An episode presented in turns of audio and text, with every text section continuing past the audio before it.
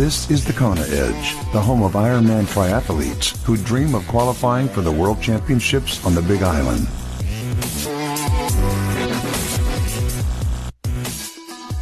On to yet another edition of the uh, Kona Edge. I'm Brad Brown, and uh, we head back to uh, South Carolina once again to touch base with Marni Sumbal. Marni, welcome. Thanks for, for taking the time to chat to us today. It's good to have you back on. Thanks for having me. Molly, we, we touched briefly about nutrition and just general nutrition in our in our first chat, but I wanted to delve a bit into your story and and uh, the way you approach things. And you've got a, a, a different approach. You you decided uh, in uh, as a preteen that uh, for ethical reasons you were going to stop eating meat, and you're a, a lacto ovo vegetarian, which I, I don't think there are too many triathletes uh, who, who who would fit into that sort of category. And it, it's for you, it's probably normal now, but I, I'd be interested to see how you approach things. Yes, for the since the age of 10, and I'm 34 right now. So it's been uh, a large portion of my life. I have been a vegetarian. I did do it to start for animal reasons, and that's why I do continue. Um, but I haven't been plagued with any health issues of it, and I believe that it's uh, it's a great diet for me. I don't uh, enforce vegetarianism on any of my nutrition athletes. My husband eats meat. My family eats meat.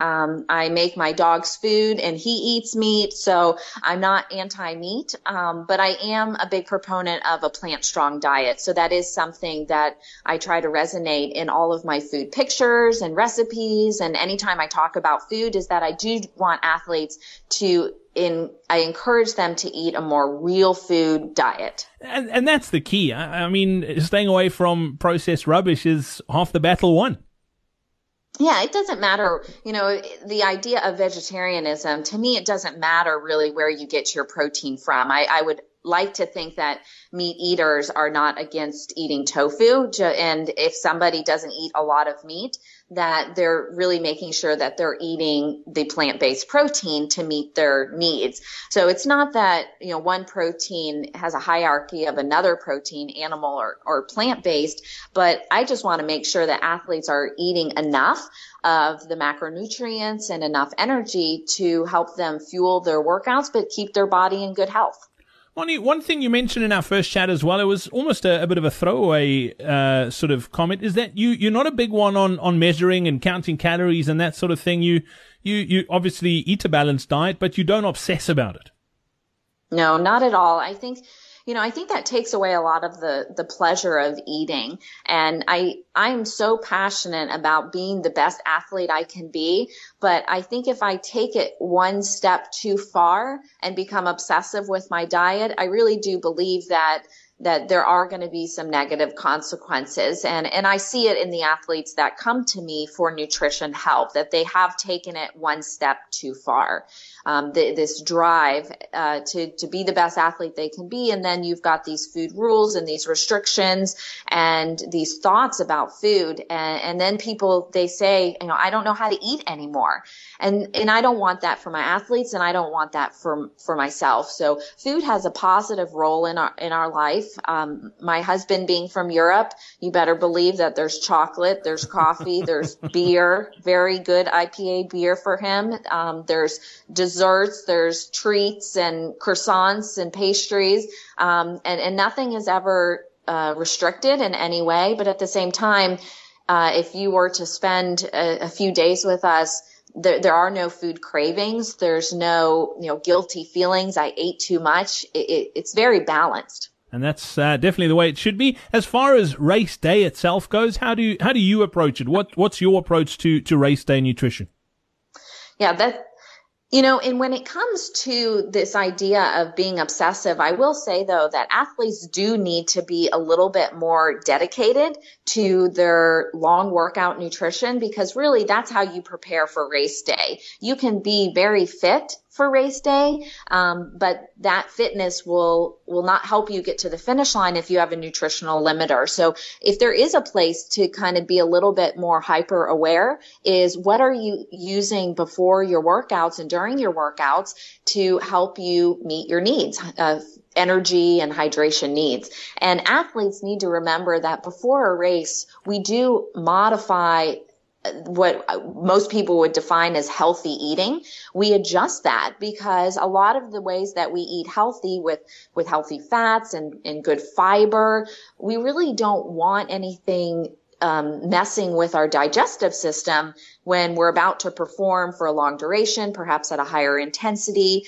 you know, putting in more engineered foods to meet these demands. And so we kind of want to go into the race feeling like our gut is clean and so we do need to adjust the diet. So I do stick to more of a, a lower residue diet, a low fiber diet in that 48 hours before a race.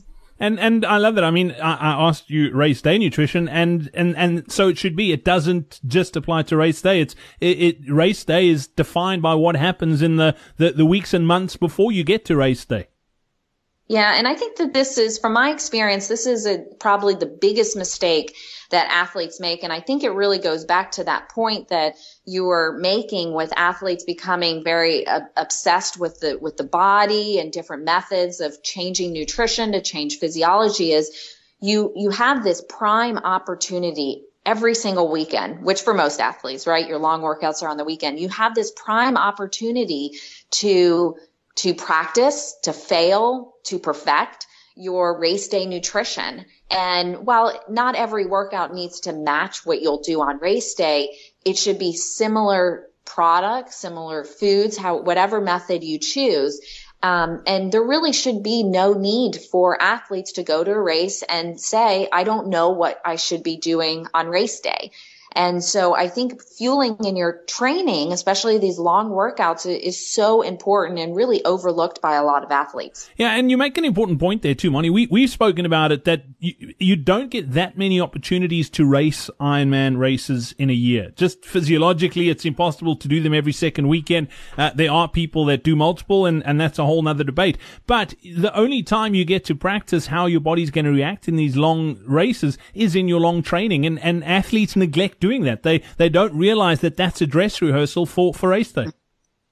Yeah, and I think it also goes back to make sure that you see your workouts as that, as you are building fitness, but you also are practicing. So don't expect that you can just do a workout and say, okay, whatever I did in this workout, it's going to work for race day. I think sometimes you have to put yourself into those uncomfortable situations, which, you know, you really never experience until race day. I mean, how many people do you know, and maybe yourself, that said, you know, my nutrition has never failed me, but it all went wrong on race day.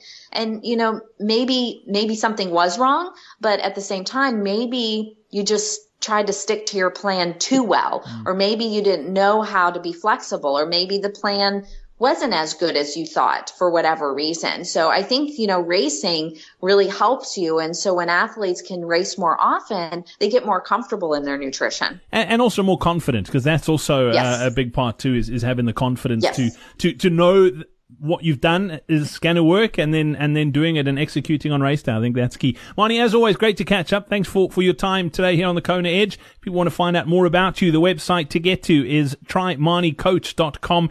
Uh, thank you so much for your time. Much appreciated. We look forward to catching up again soon. I look forward to it. Thank you for having me. We hope you enjoyed this episode of the Kona Edge.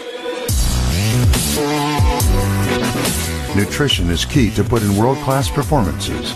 Register now for our upcoming free online nutrition seminar on the konaedge.com slash nutrition seminar.